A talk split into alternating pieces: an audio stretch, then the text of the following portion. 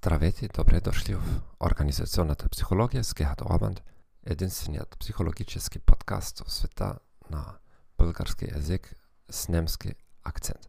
В този епизод ще говорим за основни препоръки за добро интервју за подбор. Има два основни критерија за качеството на интервју за подбор. Надежност и валидност.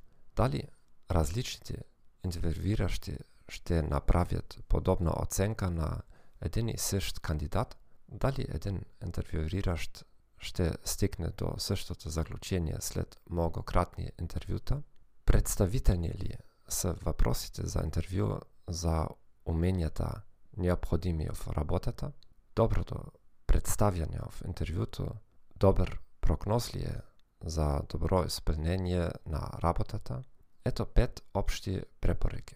Направете анализ на работата и се фокусирајте врху резултатите од неја. Использувајте стандартизирани скали за рейтинги. Обучавајте интервјуиращи. Оценете кандидатите след интервјуто. Игнорирајте претварителна информација, като автобиографија, тестови профили и так нататак. Основна задача на интервјуиращи е да се се средоточи врху въпроси и одговори, които се од значење за работата. Од друга страна, интервјуиращиот треба да може да игнорира всякакви техники за управление на впечатленията од страна на кандидата.